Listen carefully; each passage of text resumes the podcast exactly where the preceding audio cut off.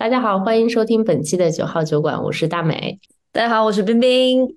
首先要感谢格楼为阁楼心理咨询 APP 对本期节目的赞助播出。感谢金主爸爸，你们真有眼光。其实一开始接到这个 brief 的时候，我们三个人当时都是懵的。大家第一反应是啊，我没有什么心理问题啊，我不是过得挺好的吗？有啥要咨询的呀？一开始我们都还犹豫，我们能不能聊这期。后来主要是看在看在钱的份上，我们就接了吗？其实也不是，其实也不是，我感觉就是好像。好像他出现的还正是时候哎，我们你记不记得有一次喝酒的时候，就是感觉虽然大家的生活都是滚滚向前，但是好像好像都藏着一些这种这种焦虑啊，或者是迷茫啊。你记不记得我们在上期录了生活倦怠感之后，其实我们后来又讨论过好几次这个话题。对，就是闲暇之间会聊起来，但是其实谁也没有一个稳定的答案。但是这个小情绪萦绕了蛮久的。我当时打开那个 A P P，其实它有几个分类：情绪困扰、人际关系、家庭困扰、个人成长。我一下子就勾出来三个标签，你知道吗？就是我，我跟大家说一下，我勾哪三个标签啊？第一个是无意义感。其实就是对生活的无意义感。第二个是人生规划，就是我一直在想我接下来想干什么。第三个就是职业迷茫，就是我感觉作为一个华裔的移民，在新西兰，我感觉我的职场遇到了第一个天花板。所以我当时瞬间勾出了这三个的时候，我就跟冰冰说：“我说冰冰，我觉得可以聊。我觉得，我觉得我还是有很多想要去真的找到一个除朋友以外的一个这样的。”相对且我能坐下来，觉得我能听进去的人来跟我聊聊天，所以我觉得这是我们当时去做这期节目的很大的一个这个背景吧，对，一个动力。嗯，而且正好我其实我有感觉到自己的压力在增长的。最近这段时间我是马上要毕业了嘛。就是学业完了之后，马上又面临找工作的压力，这真的是一波接一波。年轻人的生活怎么就就这么难、这么苦？对，然后，然后正好我的年纪，我就觉得年纪会比较大，在这边会有一些文化差异，包括学习的过程中，不知道有很多当地的这种土著啊、世界观啊一些东西，然后还有语言部分，所以再加上大环境又不好，最近房贷又涨得涨得慌的一逼，所以觉得哇靠，呃，得赶紧赶紧行动，然后。过程当中，我不是也去参加过一些学校的这种校招嘛？你知道，就有那种大龄职场转型，在中年，然后跟一群小朋友刚刚毕业的朝气蓬勃的这些这些人去竞争，或者是跟他们，就是那种感觉特非常的 这种有点焦虑。所以当时我也选了职场转型这个话题。所以我可能说我当时最主要的就是想聊职场转这个话题。呃，然后我还其他两个选项是选了，也选了一个无意义感。这个我可以分享一下，实际上，因为我经常思考这个，我说人生到底活着干什么？我的生活在这段时间有什么意义？这个我是要去做什么？我要完成什么使命？就是会经常有这种话题，但是经常真的是没有答案的。所以这个问题一直萦绕我。我每次跟我的 partner 聊了很久，就聊了多次之后，他也不想搭理我了。他说：“你老想这个有什么用？你赶紧把这个作业给做了。”对，但是我最近有一些新的感悟啊，是因为嗯，回头我觉得到最后可以。可以推荐给大家，就是看看那个看一本书，就是最近看一本书，有些新的感悟。然后知乎上有个大神，他也是的一些回答，也让我突然间有点开悟了。但大体的逻辑就是这个问题问错了，就我们去问我的生命有什么意义这个问题，我们应该反过来去说啊，生命把我带到这个世界上，我是要做什么的，我是要完成什么的，就可能会好一些。我还选了一个讨好型人格，这个其实是。后来我 我跟 Jess Joyce 聊的蛮蛮多，我特别羡慕那些说不的人，容易拒绝别人的人。然后这点上对我可能会比较难，因为有一次我们是帮别人带一个东西，你记不记得有一次我们徒步完回来，然后在飞机上，那个陌生人让我说你能不能帮我带带件行李去奥克兰，然后我当时就答应了。然后那个人还不断的说，我说你要付那个行李费，因为我的行李已经满了。那人还不想付钱，他说就是个小东西。然后当时 Joyce 站出来。但是我们不好不方便帮别人带的，所以当时他就拒绝了别人。我觉得 Joyce 在我心中的形象突然间伟岸了起来，所以这点我当时我也是想聊的，但主要还是聊想聊职场哈。其实就是说意义感这个东西其实很空、很泛、很大、很虚，然后且非常的有每个人的一个个性化的东西吧。但是我觉得这应该是一个普适性的问题，就是你每到了一个阶段就会去询问自己一些这样的问题吧。回过头来就回到这次咨询吧，其实。一开始呢，我的这个咨询，我先是选了一个啊有海外留学和工作经历的一个咨询师。当时我以为，我觉得我选这个人，他是更加能够共情于我的。但是其实我聊完之后，我是觉得咨询师他们是有一套自己的方法论和系统性的这些东西。经验当然重要，他可能会快速的看出你的那些问题来。但是我是觉得。我后来觉得，我觉得没有特别多的必要，反而是那些其实类型啊，就是那些经验呀，或者是或者是这些个人对这个东西的一个敏感程度，我觉得可能会更有用一点吧。嗯，反正回过回过头来吧，就是我选择了我的咨询师之后呢。我们就在啊那个 A P P 里预约了第一次面聊的时间。他其实有 offer 过我说可以文字，可以语音，可以就是面对面。那我肯对作作为一个艺人，我肯定是当然第一选择一定要面对面对吧？我不可能选择打字跟你沟通我的情绪问题，也讲不清楚。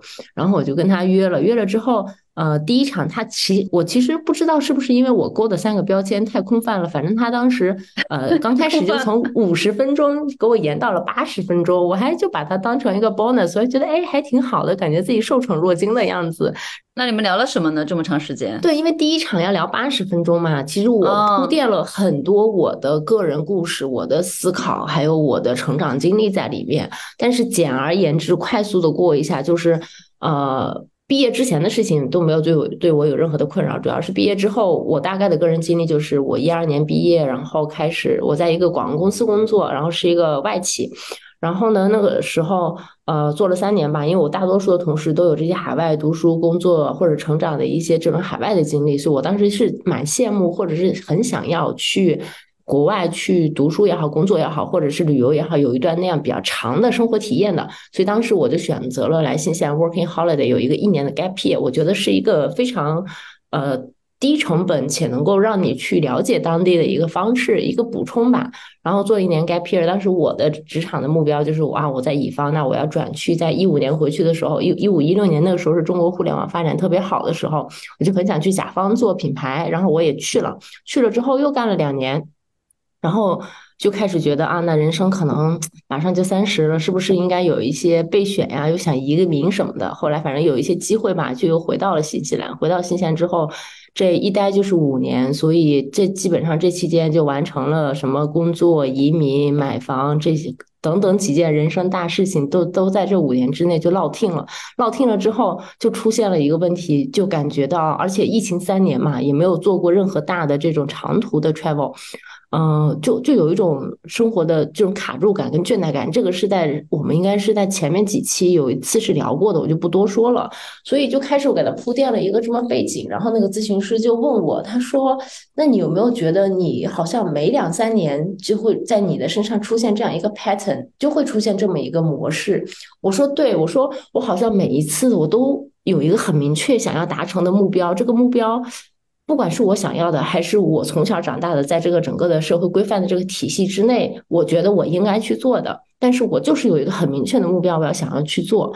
然后突然今年的状态，我跟他说，我在今年四五月份的时候，这个情绪非常的明显，然后我就出现了这个这个这个比较困顿的时期。呃，他就问我说：“你为什么会？”对，就是突然间所有的目标达成了，其实是有一点空落落的，有一点点不知道接下来要往哪个方向去走。我觉得有一点点原因。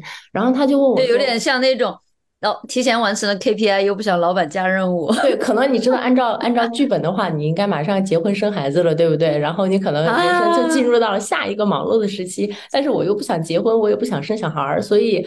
但是突然间就出现了一段空白，然后我想要就可能有一点点，我觉得有一点原因吧，嗯，然后他就问我为什么是在四月到五月份出现了这个这个这个倦怠感，然后我就在回忆为什么在这个地方出现了这个倦怠感呢？然后我就说。我就开始想，我说我就在想，去年我一直在忙着什么弄身份、买房，然后搬家，年底回国看我爸妈，阳了又好了，年底回来又跟你们徒步，其实一直很忙碌嘛，你没有时间去想这些。我突然意识到一个很重要的原因，就是我今年年底就对外移民监了，就是我又觉得我在物理属性上跟签证属性上我又自由了，所以我的大脑又开始迅速的转了起来。然后因为我在中间反复的提到，我说他问他也有问我说，你觉得你很困顿，那你想做什么呢？我说我可能想去做更多的体验跟探索。我说我想换一个国家生活。我开始我想过去澳洲，但是五月份我又去了一趟，我觉得澳洲不行，跟新西兰太像。然后我就想说，那我要不去东南亚吧？我去个新加坡什么的，或泰国，对吧？去个。地理位置好一点，方便我这个 travel 的，对吧？然后我又觉得，哎呀，去东南国家会不会太卷？然后又太热，又怕自己适应不了。毕毕竟年纪大了。然后你脑补了好多情节，我的妈呀！对，然后我就 看部电影了。我就在想，那我要不要我就跟他说，我说我还想去欧洲。我说去欧洲去哪儿我都想好了。我说我只能去伦敦、阿姆斯特丹两个可以说英语的国家。我甚至前阵子都看了一些那边的工作。我还想着明年不行，我就安排一个 travel 过去之后，顺便去面个试什么的。哎呀，反正就是在这几个月当中，我的大脑迅速的做了很多种设想跟呃，这叫什么想象？我我想未来想要往哪个方向走？反正就聊了很多很多很多这个之后，他后来就问我说：“他说你有没有感觉到你反复强调的几个词，就是有点像你的核心价值观一样，就是体验跟自由这两个词，呃，对你特别特别的重要。”我说我有觉得，我说我当时。一的是我之前想要冻卵，或者是我或当初想要移民，很多时候我都是想为我的未来留一个备选的方案一样。我希望我未来是可以有选择的，不是只是局限在一种可能性里面。然后他就又问我说：“他说，那你人生最没有选择的时候是什么时候呢？让你觉得，呃。”就是我，因为我觉得我 maybe 他潜意识里是说，那你是不是以前经历过什么特别痛苦的事情，导致你现在对于自由跟选择这些事情如此的在意？然后我就去回忆说，我觉得我人生最没有选择的就是我高考的时候，因为我复读过一年。作为一个山东的考生，我第一年只考了五百分，连一个我记得当时好像是专科也是分那种什么一专还是二专之类的，就是连最最就是连好好的专科我都上不了。然后就又复读过一年，然后那可能是我觉得人生最没有选择的时候吧，因为你觉得好像你考不上，你就不知道你的未来会怎么样，甚至可能就会人生因此变得很很悲惨一样。对，然后其实当时就有聊到过一些这样的情绪啊。哎，你这个真好哦，好巧不巧。前几天我跟我的 partner 也聊过这个话题，但是我们的切入点不是说这个意义的呃话题啊，是说我就突然间有天开车回去的路上，我问他，哎，你好，你有多久没有感受到痛苦了？然后他当时愣了一下，痛苦？我说什么是痛苦？我说那你比如说我们正常有烦恼、有焦虑，对吧？有这种不开心，嗯，但这些都不是那种痛苦。就你想想你自己失恋的时候那那种，对。然后我就问他，除了这种失恋感情方面，你上一次觉得很痛苦，或者说？你很很压抑，没有这种选择的情况是什么时候？他跟你的回答一样，就是高考，因为他那时候觉得如果考不上大学，你这个一辈子人生就毁了。然后高考之后，我说那你还面临着非常多的压力啊，比如说在工作当中，对吧？也受到老板的 PUA，有非常大的压力，也哭过。然后他说那都不一样，那都是我可以有选择的。所以他他当时也是回答了说高考给他的这种压力特别大，他现在回回想起来，当然也间接性的会对这种考试啊不太喜欢考试，不太喜欢读书，就是有点跟你一样是吧？对对对，我其实你问这个问题，我突然想起来，我觉得我上一次如此痛苦是我一六年回到北京，当时我很想转去甲方互联网做品牌，结果我第一步没有转成，我就。又迫于生计的压力，我就先临时又回到了乙方去做一个 agency 的工作。然后我当时在那个公司就做了一个多月，我觉得我都抑郁了。我现在回想一下，我真的是抑郁了，因为我当时的情绪就是每天一睁眼不能起床就就想哭，因为我一想到去上班我就很痛苦。我大概那个状态真的持续了一个多月，就是我只要一想到上班，一踏进那个公司，我感觉我整个人都真的是抑郁了。我当时就我就印象特别深，我当时还在。我在北新桥的一个小的短租的出租屋里，因为当时我没有决定好我能够待多久，或者是怎么着，我印象特别深。我就躺在那个地方，然后就就就疯狂的流眼泪，就想到要去上这个工作，以及它后面对我产生的影响都还蛮深的。我就在想，我为什么要干这份工作呢？我其实就是为了钱嘛，因为我可能因为刚刚 working holiday 嘛，身上一分钱存款都没有，就需要生存。那你当时有去看？没有，我根本就没有意识到这些问题。当时就是觉得是工作不开心。后来我干了一个月，我后来就想，不行不行，这工作我真的做不下去了。我没有找到下家，我就直接辞掉了。我真的是崩溃了，当时。所以我就辞掉了之后，但是也很幸运，我很快就找到了我后来的工作，就整个人慢慢慢慢又又好了起来。我我觉得我可能没有进入到那种呃疾病性的那种抑郁，但是当时的情绪肯定是不对的，轻度抑郁。是的，但是我后来有想啊，我虽然换了工作之后，整个人状态好了一点，但是那两年之内我都没有。我会时不时的出现询问、追寻人生意义这件事情，当时是发生了一一段时间的，就是我会有那种不想活的心情，就是这个不想活，不是说我要去自杀哈，我就是不知道我为什么要活着。我大概那两年是有一个这样的情绪的反复的，一直到我来了新西兰，可能。第二年开始就彻底就好了，就没有了。我没有再出现过觉得人生活着没有意义这件事情，就是我会觉得生活还都挺好的。但那两次那那两年多一直都是这样，我会不停的问我为什么要活着。我甚至来新西兰第一年，我在 CT 住公寓的时候，我还有过这个情绪的出现。我就是躺在那个地方，然后我就在想我为什么要活着。对，有过这么一个状态。我现在就如果是提到这个事情的话，我还真的觉得我就想起这个事情来了。嗯。那你从来没有做过心理咨询吗？从来没有，所以今天分享的都是我第一次做的一个那个什么，我是完全我也没有太多的心理呃方面的这些专业的经验，然后都只是就是作为一个普通人的一个用户的分享。嗯嗯嗯 嗯，哇，那那可以。那后来呢？那你们在这个聊完了这你的这种困扰之后，他有给你在第一次咨询里面有什么样的一些建议啊，或者是嗯，给你有什么样的诊断吗？嗯，其实没有。他当时有，当时我聊完的感觉，我就在想，哎，这有点像 Child 他们人生教练在做的事情。他他只会对我不停的发问，他不会给我任何的意见或者是诊断。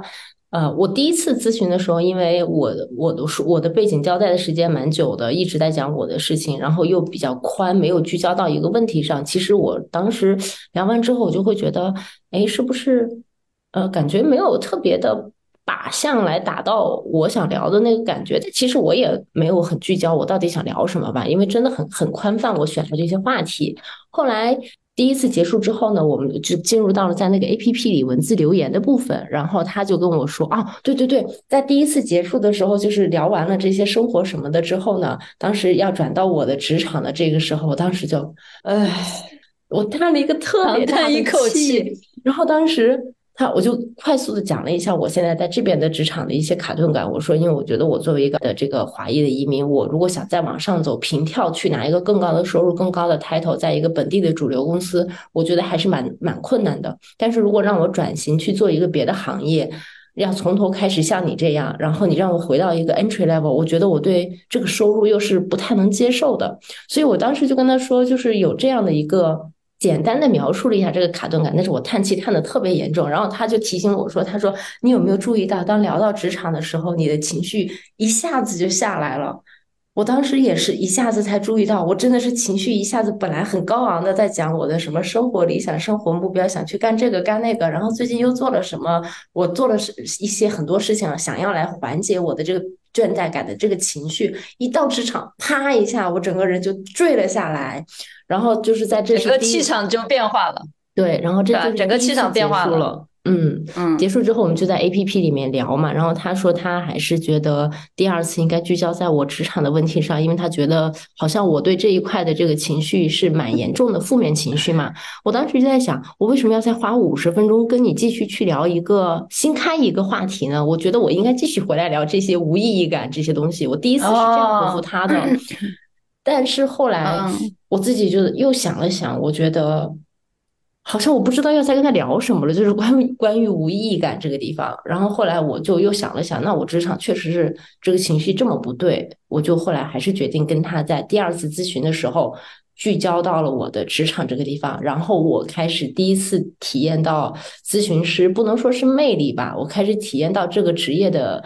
呃，一些专业性吧，嗯，因为我是觉得，当我的问题一下子聚焦了出来之后，他问我窄了。问题，对，让我觉得，哎，我那天还是有有一些收获的，嗯，我觉得就是咱俩的体验不太一样哈，就是大美，你可能首先是想要聊一个非常大的人生的这种话题，意义的话题，然后他会把你后来聚焦到关于职场。这一块对你的现阶段的这种困扰，他能看出来这个可能是影响最大的一个方面。然后我不是，我不是，我不是这样的，我是本来就是想要去聊职场，就当时选那三个点，你知道为什么要选这三个点？是因为他要求你选三个点，如果只选一个，我可能就只选一个了。但后来我又想想，为什么选三个？其实 因为最近学理论知识比较多，可能三个方面能够更好的立体的去让。就是你自己看到你自己，或者让咨询师看到你自己，或者说去看到这期间的一些联系吧。那么或多或少，这都是他可以从更多的方面去去看到你现在的一个状态。反正我是第一次就是想要去聊关于职场发展的，而且我以前实际上是有做过在国内做过很长时间的一段咨询心理咨询的。嗯，我不是因为职业发展，是因为呃，可能是原生家庭这种情感方面的一些问题造成我。我觉得当时是有抑郁，后来，嗯，去看心理咨询的时候，当时是我奶奶过世了，所以我整个人生感觉是垮掉的状态，也跟你一样起不来床。然后我看咨询师，那个应该叫治疗师吧，是一个军部队里面的很资深的一个心理专家、心理学专家。然后他给我第一次、第二次见面下的诊断就是创伤后遗症，嗯，然后因为他诊断了这之后。会觉得你是在哪个年纪有这样大的创伤，然后需要怎么样修复？它就等于是一系列的心理治疗的这种手法。然后因为有了类似经验经验之后，其实我这么多年还是比较能够觉察到自己的一个情绪的变化。嗯，如果遇到比较大的，我我预测我可能情绪会大发生大的问题，或者是有。嗯，什么样一个坎儿的话，我会在早期就寻求帮助。所以，其实我职业转型这件事情，我也聊过不同的人，比如说我学校就有那个职业发展的这种顾问，他们都是职业教练、职业专家。然后我找了两三个，就一直在聊，然后帮我去疏导这个方向的问题，包括情绪的问题。那我们之前还有一个朋友天天嘛，他不是也做这方面嘛，所以我们经常也会做这方面的一些聊天。然后这次其实我去选我的这个心理咨询师，在这个领域的时候。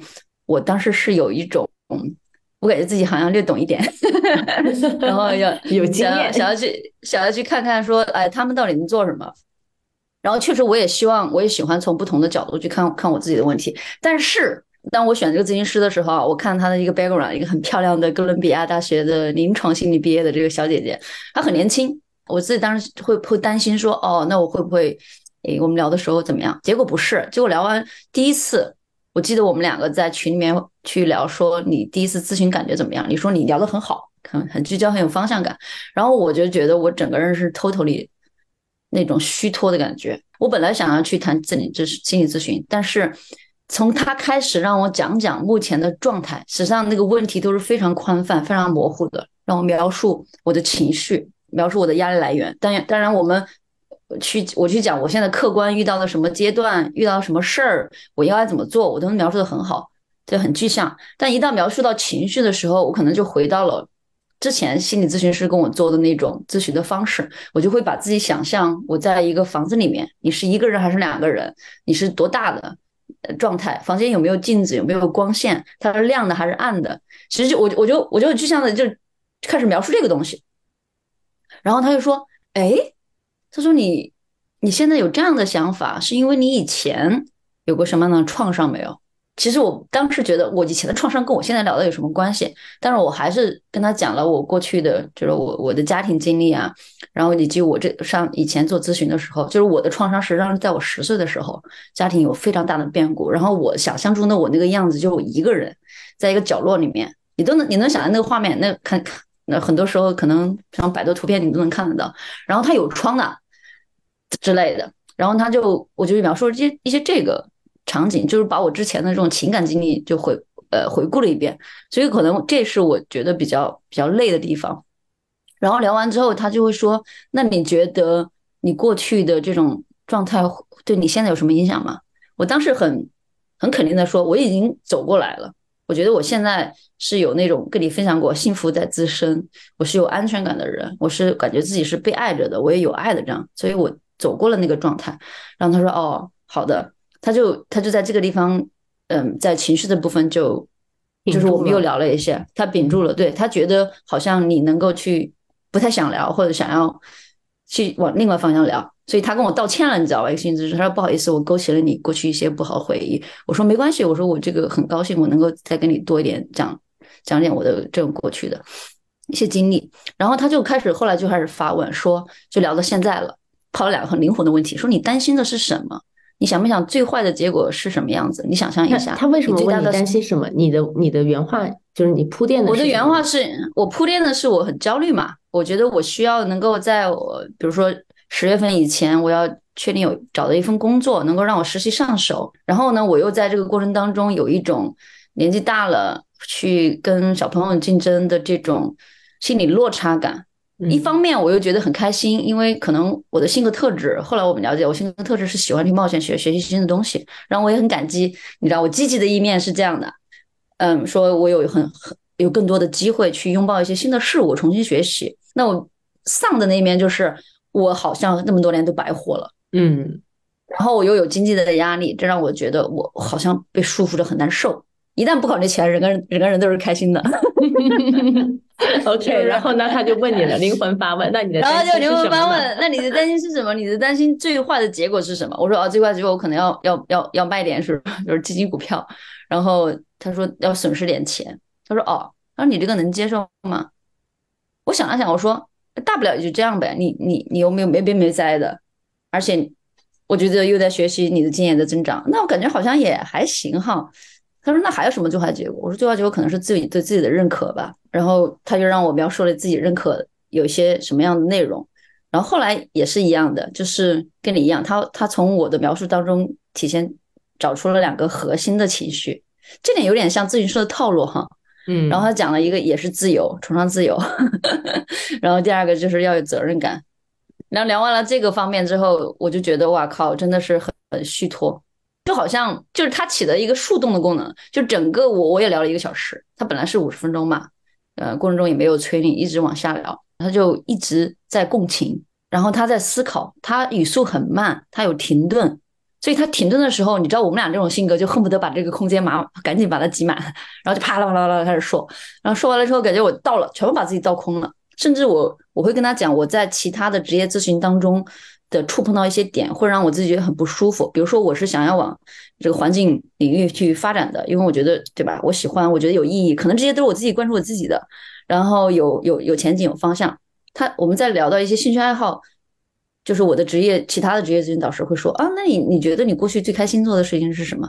我觉得我跳舞也很开心啊，做直播也很开心啊。我还强调了做直播很开心。他说，那你为什么不去去做做直播呢？然后我当时我愣了愣着，我说我为什么要去做直播？他让我觉得我非常想要走的这条路，可能可能不是你最喜欢的，你知道吗？然后你又投资了这么多时间、精力、钱，然后我是很 dedicated，就是很想要在这边我搞得很好的。然后他说：“哎，那你可能起外另外一条路可能会更轻松哎，因为你已经做过了，而且感觉你也还蛮喜欢的，而且也会收的比较好的反馈，就这种感觉，你知道吗？”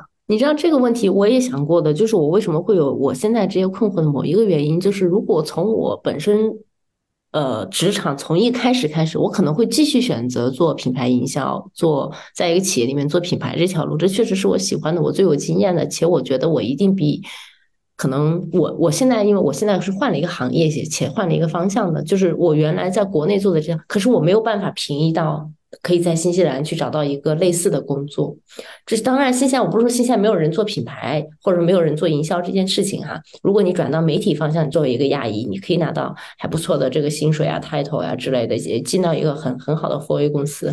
但是如果你是想做 branding 这件事情，去讲品牌故事这件事情，就是市场的现实就是基本上还是以白人为主的一个一个一个圈子，就很难进去。但是不是说没有任何的可能性，但是真的很难很难很难。然后我就在我就刚才就在想，你做直播这个事情，它可能你在中国的受众是有直播这一整套体系的，可能你也可以成为一个很好的主播，对吧？但是你换过头来想，你在新西兰做做主播，你没有这个职业，为什么呢？你你没有这个职业呀？你怎么做呢？我觉得这这属于一个一个现实层面或者是文化层面上的一个差异吧。嗯，其实其实这个事情。你刚讲的是有一方面的这种限制，是是物理和空间上的限制、地域上的限制。然后我觉得有一部分是我思维的限制。其实很多时候，咨询师可能他帮你疏导情绪，帮你看到你自己之外，还有就是打破你的思维局限。我认为他给了一条方向，就是你不要绕弯弯，你可能直接走，就可能也会走到你想要的地方。但是这个是在我后面第二次咨询之中我我会有些感感受。然后我觉得你刚刚刚我自己给自己提的这个问题是有一个解决方案的，就是待待会儿我再讲吧。嗯，好好好。其实他提给我提供了一个很好的方向，我觉得很有很受用。所以这也是我第一次嗯咨询完的这种感觉吧，就是当时很虚脱。然后我记得跟你一样的感受是，我想要聊那个，怎么又聊到这个了？后来在第二次咨询，我就想说要不要换换咨询师。但是你知道，就因为它这个 A P P 上是可以自己重新选择不同的咨询师的嘛，很容易的，还有一个小助手帮你去操作一些行政方面的东西。但后来我再一想，有可能我还得下次跟另外一个咨询师花一次时间，还要建立关系，要讲你的故事，分析你自己，可能要重来一遍，还不如先找这个咨询师往下去走走。结果第二次的时候，我我觉得是有些收获的。嗯，不知道你第二次是怎么样？对我第二次一会儿我可以展开讲，但是就是在时间这里，因为我只做过这一次咨询，且目前是两周嘛。然后我是觉得，我我我不知道，因为你是有过这个这个这个这个比较嗯呃多一点的咨询的经历的嘛。那我个人是觉得，好像你很难在两次咨询之内就想把你的问题解决掉。可能作为一个 client，你去寻找一个咨询师，那你的这个期望值。我觉得 maybe 是要调整一下的吧。如果你真的有需求去发出发的话，你可能对第二次就是有很多要交代的东西，你需要跟这个人之间建立一个信任感。大概明白你的意思，但是我觉得这点上主要是看来访者，就是我们这种需要咨询的人的需要咨询的人的这种轻重缓急。就好比你身体有疾病，你去看看病一样的，他有急诊吧？哇，那你有些有些病你是可以看中医的吧？慢慢给你看看调养。那有些是你要去了之后马上给你做处理的。所以我在国内的时候，反正那时候我的状况是比较严重的。我去看的老师，他就第一次直接给我诊断，然后再给了一个治疗方案。但这种情况下有利有弊，有利呢就是好，它很快；但是弊呢就是你不知道你跟这个咨询师中间能不能建立很好的一个信任，因为他这个心理咨询信任很重要。所以你一下来搞了个五次十次，在国内也挺贵的，我觉得对吧？现在更贵，见一次好大几百块钱，你想大几千块钱。对，就是你的这种试错成本，因为心理咨询师很多时候他可能会跟着你走好久，嗯，走这一次完了之后，你可能以后有什么问题，你平常还能联系，或者说你有什么需要治疗，他能跟着你去走。所以有一个能够信任你的这种咨询师，你前期的虽然可能有些试错成本，但这个后面我我会觉得会比较好。对，所以如果有线上的这种这种心理咨询的这种方式去尝试一下，我觉得也也还是很不错的。嗯，我不知道你第二次感觉怎么样啊？我们可以聊聊第二次的感觉，再看看。嗯，我第二次真的就我还挺意外的，因为我当时就觉得我只是觉得我找工作难，换工作难，我没有觉得我有很大的情绪问题。但是当我聊完了之后，我其实。还是做了一些觉得是有帮助我思考我为什么会是我现在的这个这个想法的。首先，我一开始跟他讲了嘛，就是跟在上半场的时候，我是蜻蜓点水的提到了，我就觉得我换工作比较难，我又不甘心从头开始嘛，然后就蜻蜓点水提到这个。然后第二次进来之后呢，就先提到了一开始说，他说那你为什么想要啊离开你现在的工作？我说首先。就是一个三个人的公司，然后我们三个人不同的部门，然后做不同的事情，然后且有一个人年底就去澳洲了，另外一个人天天在 travel，我就相当于是过去的三年我一直是在自由办公。前两年的时候，因为疫情之前一切的呃工这种工资的业务啊什么都比较好，市场也很活跃，然后在当时我的这个 role 呢也还是。很很活跃的一个状态，所以我很 enjoy 我当时的工作。结果疫情三年，加上内部的一些组织架构的变动，导致我现在其实是不太用出去，呃，跟别人在跟外界的人打交道，然后基本上就是自己干自己的这摊活儿，就让我觉得完全没有满足我人际沟通的需求。且我做的事情，第二个就是让我觉得没有任何的意义感跟价值感。这个意义感不是是说我要创造一些。呃，多么大的事情去改变什么人类的进程，这个意义感，而是是说，我觉得我在这个我现在的若是不被重视、不被认可，我做的东西让我觉得是没有实现我的个人的价值感的。这是第二个，嗯，第三个就是，呃，我没有任何的在职位和收入上的上升空间了。就是在做完这些所谓的调整之后，我已经看到我在这个地方已经卡到底了。嗯，哎，就是反正就是各种就是综综合这样的原因吧，所以我其实就嗯很想换工作。然后其实很巧的是，我在做完第一次咨询之后的转天的周一晚上，我就出去做了一个面试。然后当天晚上面试完了，感觉还挺好的，就觉得啊，行业也还行，但是职位其实不是完全符合，因为它有一些啊 data 分析的一些需求，然后要求你会一些呃 financial modeling，就是类似于这些东西。当然，我我的工作里面也有一些数据的需求，但是没有那个那么专业。反正最后就是拒绝了我吧。拒绝了我之后，隔天我可能就情绪有点不太好，当天晚上我还哭了。我其实并不是因为。并不是因为没有拿到这个工作而哭泣，因为我其实面的时候就已经知道我去竞争这个职位我的缺点在哪里了。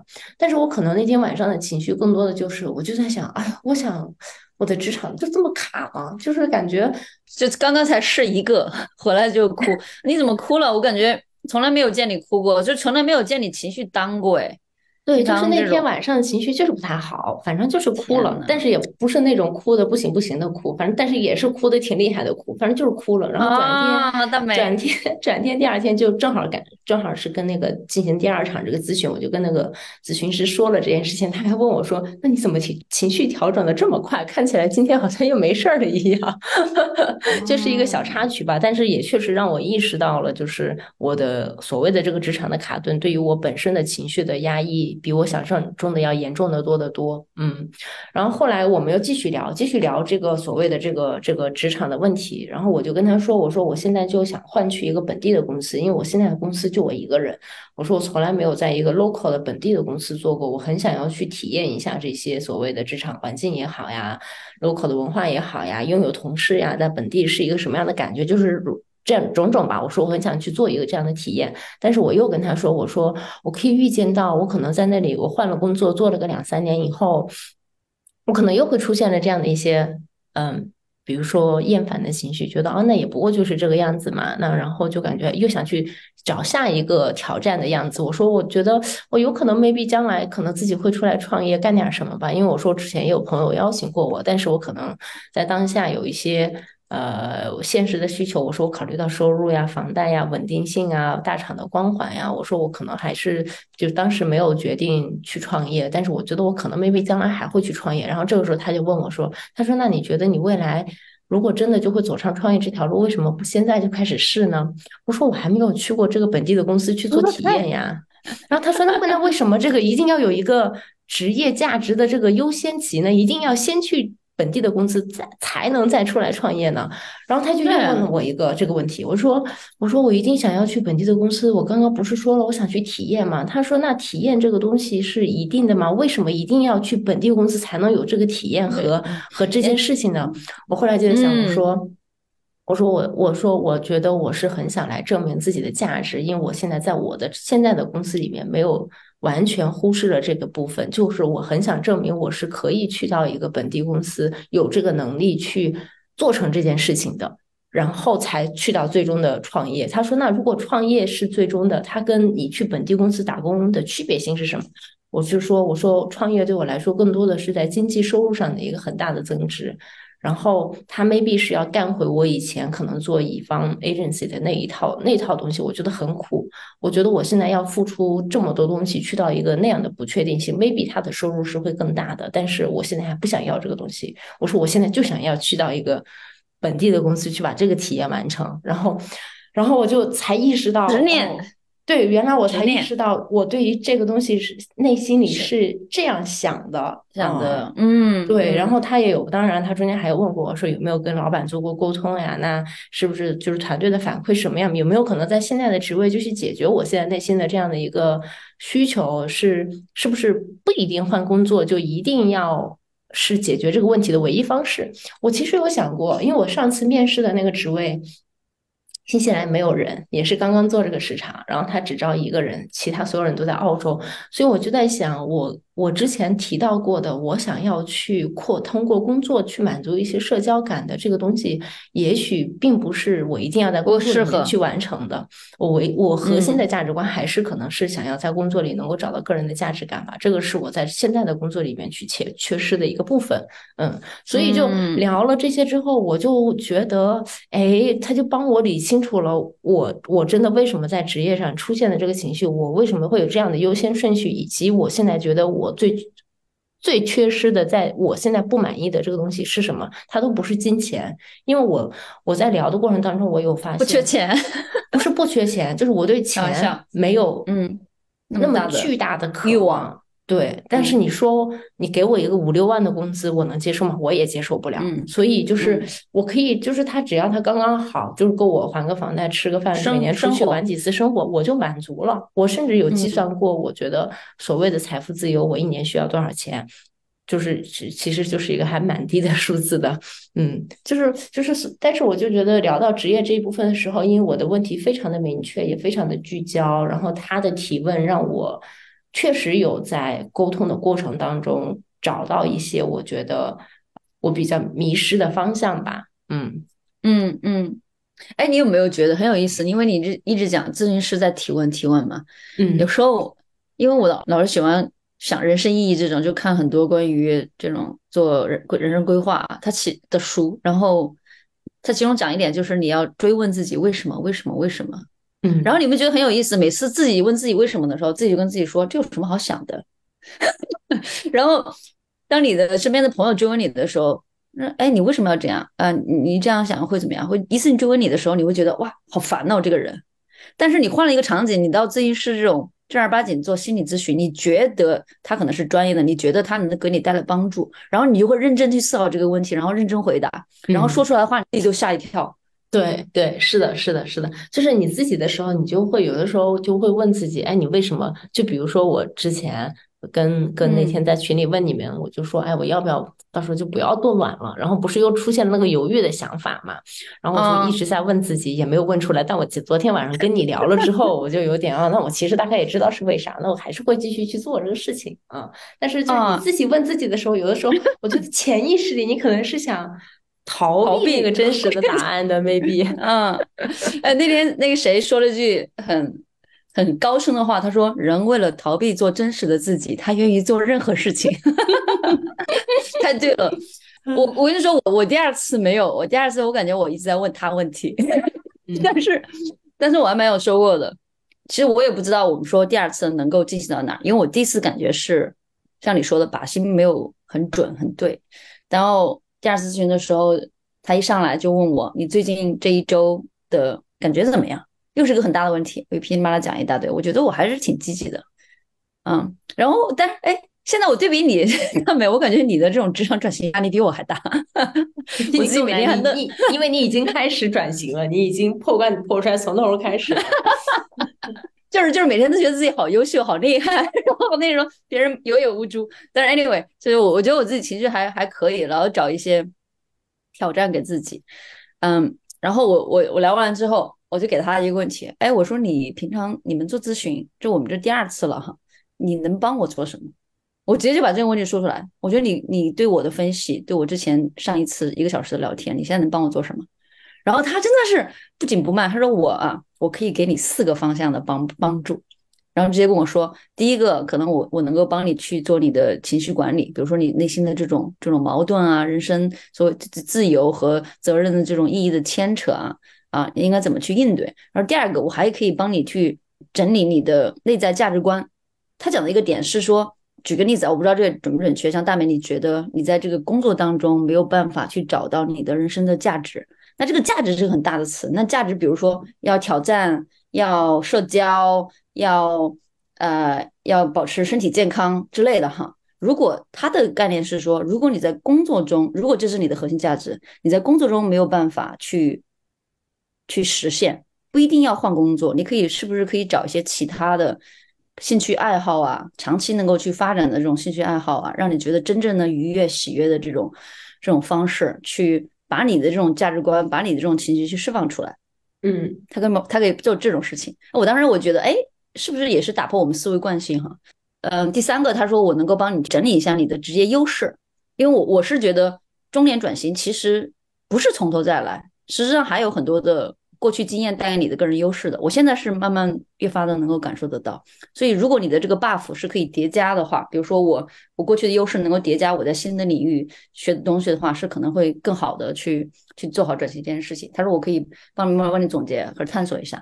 然后最后呢，他说我可以去帮你看看以前的创伤，他说我们今天这个时间你想选哪个方面？哎，我觉得这个对话就蛮有意思。作为一个金牛座，我觉得挺实在的。你给我几个，对吧？就不要大家一直聊聊到最后啥也没有。所以，我我还是希望有一个成果的。后来我就说啊，那我好，那我还是时间的关系，我我聚焦在我职业转型这一块吧。然后他说好，那我们现在就深度的去聊一聊这个怎么样去探索自己的职业优势。结果他马上，你等一下啊，我给你发两个表。结果他就给我发，真的发了两个表过来。他这个两个表其实是评估你的职业价值观。我回头去看我们过去工作了这么多年的迷茫，工作了三年又换，五年又换，然后还会在不同的方式、呃不同的方向上找到这种缺失，然后又在实际的工作当中找到不满足。就是我我读书这边有一个词儿，我觉得很重要，叫 fulfill，就是满足感，是因为可能真的没有符合到你核心的价值观。比如说，我可能前一份工作我也很好的，我做的很好，对吧？呃，小团队创业怎么样的，各方面我做出来，我自己的职业那个叫工作环境，工作就大致的工作内容的环境，你有多少是像对对外交流的，多少是自己要做 report 的，多少要建立自己影响力的，我觉得那个很符合我。但是可能我的之前的工作缺乏了一个价值感，所以我想要去发光发热，我想要去影响更多的人，想要去，尤其是这种可能是比较弱的。所谓定义为边缘人群、弱势人群，我觉得自己对这种感兴趣。然后，但是我不知道我为什么要要换。后来我就去跟他，他就给我把这张表发过来。表这个表其实上，首先就是有一个一个 citation 是谁作者在哪篇论文里面哪本书上面他发表的一个文章。但实际上你去看到这个职业价值、个人价值的话，它有一百多个价值观的卡片。那怎么用呢？那就是会告诉我，它可能一百多张卡片，它代表着不同的定义嘛。然后你可能粗略的过一遍，然后把觉得哎，这可能是我。比如说有个 fitness 啊，to be physical fit，就是你身体要健康，这个是你要追求的，你就放到放到你选择这一块。有有一些是，比如 duty 要要完成我的义务，这个可能觉得哎，不是我，我更喜欢探索，你就不要放在这一块。所以你选出来第一轮筛选出来可能有五十张，从一百张刷五十张，你还要进行第二轮筛选。其实我们平常。做加法是容易的，但做减法真的很难。到最后，你就可能只有三个，形成你的职业价值的 triangle 这个三角，这就是你觉得最核心、最核心的。那可能最开始你觉得这个钱很重要，就刚刚说的，嗯，钱我又觉得太少了也不行，我也不是追求太多的。但是它可可能这张卡片就会在你第二轮，第第一轮会在，但是第二轮不是在你核心的那三角里的。所以这这个如果有你的未来要做的方向能够满足你核心这三个，其实就已经很好了，其他的就是补足的问题了。嗯嗯，所以我觉得他这个方法论我还是嗯很有逻辑的，对不对？然后他还给我给了一张表，就跟我讲说这个这个算是作业。如果我接下来继续要跟他做心理咨询的话，或者说职业转型咨询的话，这个算是我的作业嘛？要做这件事情。他还一张表叫做叫做靶向活动，靶向 value，实际上就是一张枪靶子或射箭的靶子一样。它分了四个步骤，有你的关关系、个人成长，有你的休闲和你的工作和教育。所以你看，其实你这么一看，会发现我的工作可能只是占我整个生活的百分之二十五，还有其他各个方向。所以你要把这些 value 再放到这四个方向里面去，去找些活动，是这样这个逻辑。所以他跟我给了这两个表之后，我们第二部分就是围绕这两个表，他跟我教教我怎么去看。嗯，我认为还是有些很实际的可操作性的里头的。所以我第二次的话，我觉得我有很有收获的。我我整体感觉还是会比第一次要深入一些，就是还是那句话，你你把你的方向变得很聚焦了之后，能够往下去聊的内容，就可以他的专业就能够很深度的去帮助你。嗯，我觉得我们两个人代表两种类型，就是我就是对咨询一无所知的，我就是去抛问题，让他不停的问我问题，让我来追问我自我的。但是因为你的职业咨询你已经做了几次了嘛，其实你大概是有已经有一个系统性的。呃，方法跟不能说结论，但对于自我的评估，大概是有一个已经做过了一些，有一些认知了。你只是想补充一些其他的角度，所以你对他的这个期待值可能就跟我是不一样的。我觉得哈，哦，是，嗯，我觉得可能多少有一点不一样。嗯，对对。然后整个结束了之后，也没有说 push 你接下来要怎么样，人家还是很礼貌的说啊，那你可以再看看这些表，希望能够帮到你什么的，就没有压力，你知道吗？就不会说你要去线下去见见某些线下咨询师，人家是直接给你约下一次了。像我这种不不说不的人，就很难说不，就说啊好的，下次就几来。但是很可能你心里面有一些堵塞的情绪。我觉得很开始做心理咨询的时候，你会有堵塞的情绪的，因为你没有做过。呃，如果对方是比较强势的，你可能觉得有堵塞；如果对方是比较慢的那种，你可能觉得没有啥意思。嗯，我不知道是表了一些人的共同反应，而且这里面很难很难的就建立信任感，这个是难点。对，我是觉得有些东西，你是你跟你的朋友、跟你的 partner，甚至跟你的父母、爱人、身边的人都很难去聊深、聊深的一件事情。但是咨询师他首先某种程度上他是咨询师，你已经觉得他的专业性上是可靠的了。另外都是陌生人嘛，谁也不认识人，关了电话，所以我就觉得。就感觉还是相对哎，能够敞开心扉去聊一些东西，也挺神奇的这个感觉。但是回过头来讲，说真的，心理咨询帮助你做什么？还是他，我我觉得更多像个镜子哈，让你去反观自己。我觉得，因为我们是没有特别强烈的问题去一定要通过心理咨询来解决的。但是，我是觉得大家在做心理咨询之前，可能还是要有一个预期的，可以先跟咨询师先沟通一下。你想通过这件事情，这这次咨询达到什么样的目的？我觉得你要把自己的期待想清楚，再去进行这次咨询会比较好。因为有可能你的期待很模糊，你可能也会结果 maybe 也不会令你满意啊。那大美，你作为第一次 体验心理咨询的这个这个人，你对这个体验感觉怎么样？我首先我自己感觉确实还是不错的，因为从第一开始有一个很比较巧巧妙的点，就是打开 APP 之后，我觉得我是可以来挑选这些咨询师的，我可以看到他们的照片、名字、哪个学校毕业的，还有哪个经，还有各种的什么样的经历，然后我就会更觉得我是从这里边去挑选一个，呃，通过描述让我觉得我比较信任的一个人。然后，而不是比如说，如果是线下，你如果介绍给我咨询师，我要一个一个去聊，一个一个去联系，然后说不定你很难拒绝别人。你本来可能不想要，但是可能有一些稍微巧妙的转化来问一些问题，我我就上钩了。然后，但是这个是让我觉得我可以来。咨询，且如果你不满意，你中间也可以换掉嘛，对吧？就是让我觉得这个自由度还是蛮好的。另外一个就是，我还是挺喜欢每次呃沟通结束中间可以文字沟通的这个环节的。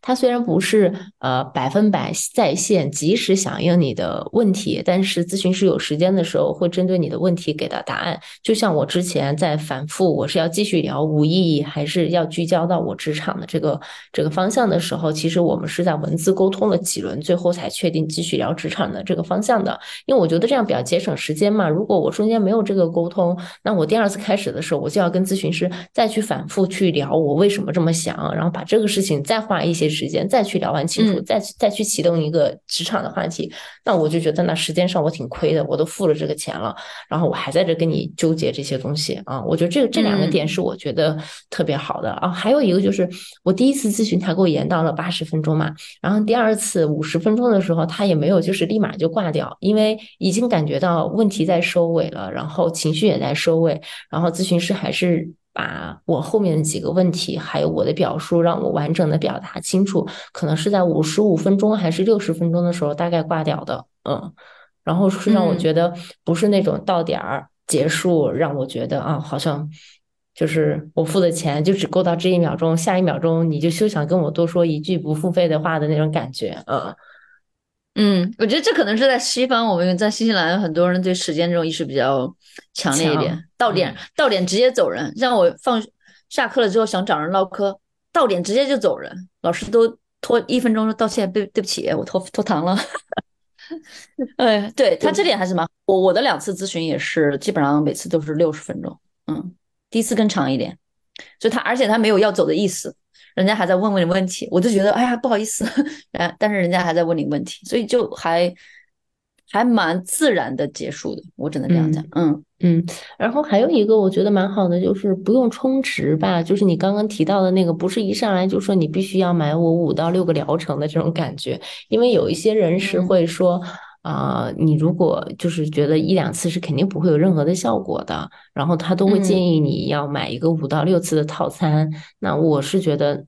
我就是这，maybe 也是一个好方法，让用户愿意承诺投入时间进到咨询里面来。但是我觉得这种不用充值的方式对我来说更灵活一些吧。那我觉得你好，我信任你了，我愿意花更多的钱在跟你的这个沟通上。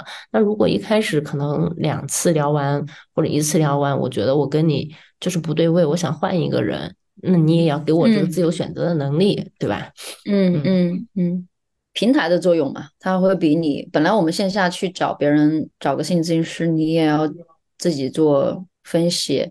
做他的背景调查，去看在哪个领域，而且你要花很多时间一个一个找呀。所以平台还是有平台的好处，对他对客户服务这一块确实是还做的蛮好的。